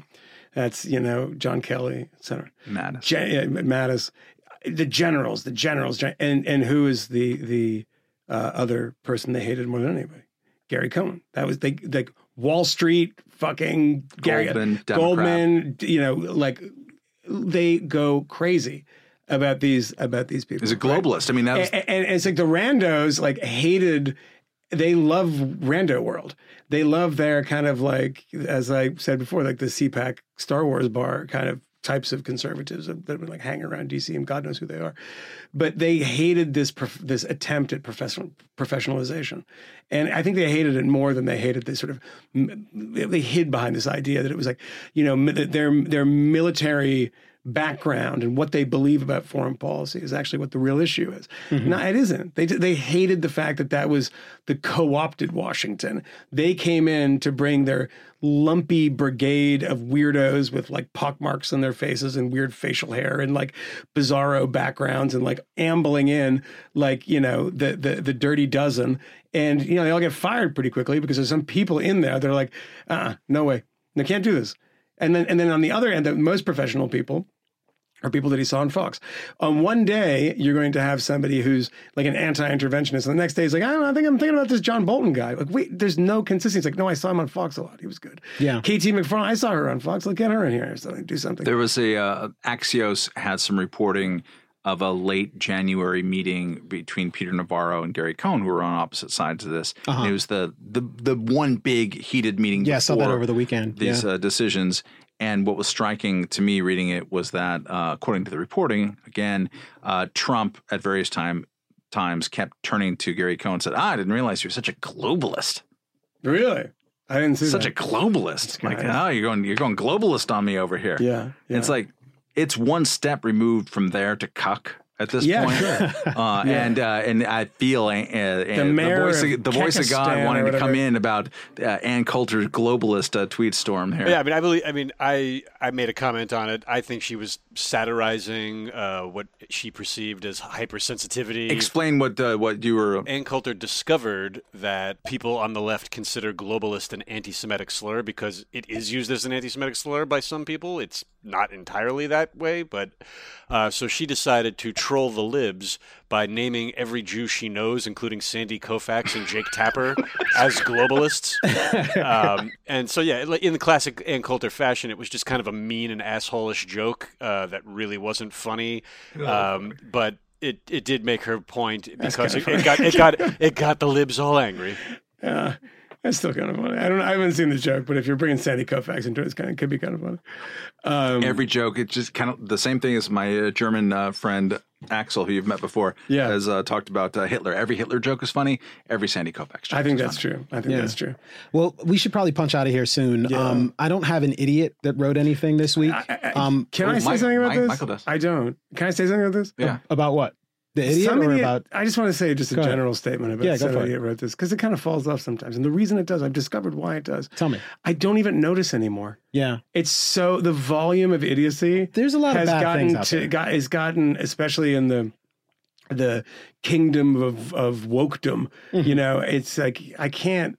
Every dumb tweet I send fifty to people before I get out of bed in the morning, scrolling through, and I'm like, "Oh my, God, is that fucking real?" Just on Bari Weiss alone. Like I mean, oh my god, we can the, talk the about Bari that. Weiss wars are I mean- unbelievable. Yeah, Yeah. yeah, it's crazy. I mean, I just we'll get into My that one too. some idiot wrote this, uh, and it's not even that uh, heartfelt or anything. But Mm-hmm. Farhad Manjoo, who's one of the more irritating tech reporters to follow on Twitter, wrote a piece, and it was I've, I've been reading this for twenty years of like I quit all of the internet for for like two months and read newspapers, and boy, the newspapers are better, and you should like uh, step back from social media.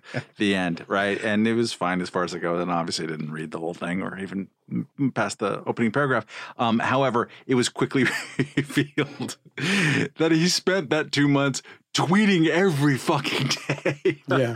uh, just like he didn't give up social media even one little bit. Like he stopped So he- so getting he lied. notifications on on his uh, like a Gmail or whatever. Wow. Um, yeah, yeah.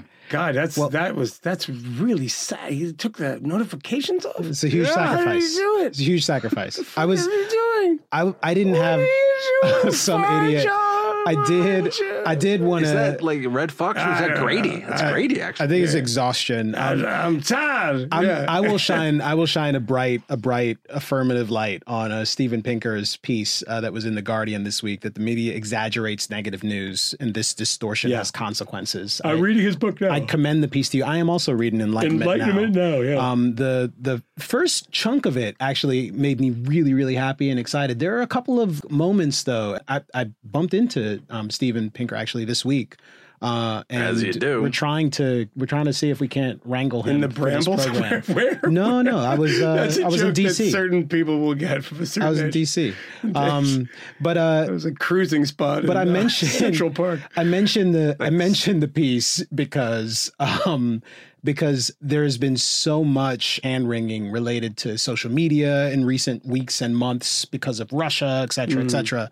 Um, and you know, it, it's so odd. Like there's been so much of it that I miss certain things. So I missed um, the CEO of Salesforce.com, who is essentially the king of San Francisco, Marc Benioff um, who suggested that Facebook should be regulated like a cigarette company. Yeah. Um, the all of the negative news having consequences, all of the the coverage of the Russia investigation, in particular, the role of social media in hijacking our brains and addicting us, which uh, yeah, this is a whole nother thing that we should talk about at we should point. do like half an episode on this because I think you and I might actually disagree in the We- sense that I think I think it's like just a quick just so we Mm-hmm. can we can test out this premise if we Uh-huh. want to do this. But I think it's absolutely absurd of like you know, the addiction there. Uh-huh. But I have really retreated from all of it. Mm-hmm. I barely ever tweet. Um, I I haven't been on Facebook in six months, which I think longer. is indicative of it not actually being addictive. But yeah, Yeah, no, I, I no, I, Any- I- any more than anything l- else. Look, I absolutely Yeah. agree. That's I think that's silly. Yeah. Um, but I do think it's I, I've gotten to the point where I think it's really poisonous. And like I come back once in a while and I see what happens to people like Bari, who's a friend of mine, and I just I'm so disgusted by it that I just I just walk away. I, I just think we, away. we should we should do Yeah, an a- extended an extended conversation about that. It's and a I think tough that's one, I 'cause think I that's kind of actually waver on a lot of things, I think that's actually different different though, because for, as in as much as real, we've seen that I think happen, it's a real fucking sewer. there I've there are awful really things turned- there, but I don't know that that would that would Yeah. lead you to believe that the appropriate thing for us to do is to start regulating. Oh God, no! Facebook. God, no, no, no, Right, No, but or to there's have the government, or to have the government actually. But there's also how do we Turn all it into a public ourselves approach these things? Sure. and that's an important and interesting question. and I think that's a I think that's a legitimate question. Yeah. But unfortunately, the negative the negative Yeah. coverage and the the general hysteria about all of this has actually the consequence it's actually having is people talking about the necessity of regulation and even where there isn't regulation it's facebook finding itself in this situation where you go to click a link and suddenly they're editorializing and telling you i don't know if you want to share that before you share that take a look at these three things um, i don't know if they should be doing that i'm not sure that that actually makes these platforms better Well, it's also uh, Jeet Heer had his uh, epic uh, take on the new Rep- in the New Republic a couple of weeks ago, where he uh, wanted to. Uh, he had a modest proposal for banning Facebook two weeks before an election. oh that's great Yeah, yeah Like that's ban- not a problem ba- at banning all all social media, and he even argued that I this is a good thing because legacy media outlets will benefit for it. I wrote uh, a forty-five thousand word piece for um, the New Republic a long time ago about banning Jeet Heer before every election in the world. And uh, the way I figure it, there's always one going on. There's either going to election like a local council election in Mozambique. Guy, let's fucking c- cut off the Jeet Heer. He's going to have a tweet storm about the sriracha that he put on his eggs this morning. it's going to be here next week that's good Heat that's not actually true oh, no it's not true I just I like. Is there anybody more irritating? I will try to get him here, but that's that's all I had to say. Um, so some idiots are saying things, but Steven Pinker wrote something rather good about this, and at some point maybe we'll get to talk to him about his book. And yeah, so- I think that's a good thing. Like, I, I mean, I'm gonna, I'm, I'm gonna be positive. This Yeah. is my, my new thing. I'm gonna do. We should still do. Not gonna No, it's not gonna last. It's not gonna last at all. I'm gonna like really. I'm gonna punch a homeless person when I walk outside. It's like, some- like just like, ask me for money, hit him. Um, no, I, and then he'll sue you, and it'll turn his life around. Yeah, he's good. gonna be my Stormy Daniels. Um, no, I'm gonna go. I, I'm gonna try to be positive. I'm Uh-huh. trying to be positive. And something that really maybe if I say that there's something a good, like usually I'm just taking this inspiration from you, Camille, that there's a good book that I'm reading, Uh-huh. Yeah, for instance, or a good podcast, which by the way, eh, we're doing a podcast now. It's really hard to find new podcasts. Like I want like a, a recommendation machine, like every there's algorithms for everything on earth. Will somebody out there who has isn't as lazy as I am and smarter than I am make some system where I can get good podcasts that know like I, I'm not going to search for a random guest, but I come across like a CBC co- podcast with uh, with Congressional P- Black Caucus. yeah, um, the Canadian. Yeah, Canadian well, that's all. Forget it. And like, there's something. There's something on like Steven Pinker on like something like something like that. Uh-huh. And I come across it randomly. I came across some really interesting one. The Stephen Fry, Hmm. who's like uh, talking about his bipolar. Like I, I don't know. You find these things in this random place. I always ask people. Yeah. Give me good podcast. Well, you're asking the right people now. I think Yeah, the people who are listening will actually give you something. Oh, they're all gonna fucking send me shit about crypto. plus Bitcoin, right? Yeah, I don't I don't want your fucking podcast. I want your crypto. Send me kitty coins or whatever the hell it is. he doesn't actually know how this Stormy works. coins. Everybody, I'm going to have to help him set storms. up a wallet so he can I'm receive the money. a coiny storms. so yeah. Mo- Moiny storms. I think what we should do is an initial Okay. coin offering, Yeah. like a fifth column coin. yeah, I think oh my god. Oh, See? fifth Yeah. coin. Yeah, Yeah. It's and I'm telling you Fifth now, it's coin. totally a scam. Like, Total. It, It's it- a we're not Ponzi even. scheme. There's no algorithm. There's no software coding No. prowess between us. But we're going to offer fifth column coin. Dude, Send fifth us your real money, Yeah. and we'll send you fifth Fake- column coin. Well, fake money. at some point. We'll send you fiat currency. it's backed up by the gold that's in Camille's basement. I- I Curly's little- gold. There's a little bit of gold in there. a little bit of gold in them there basements and Bed-Stuy. All right, I think let's go. I think we've done enough. I'm tired. Um, bye. Bye. We, we know of new methods of attack. The Trojan horse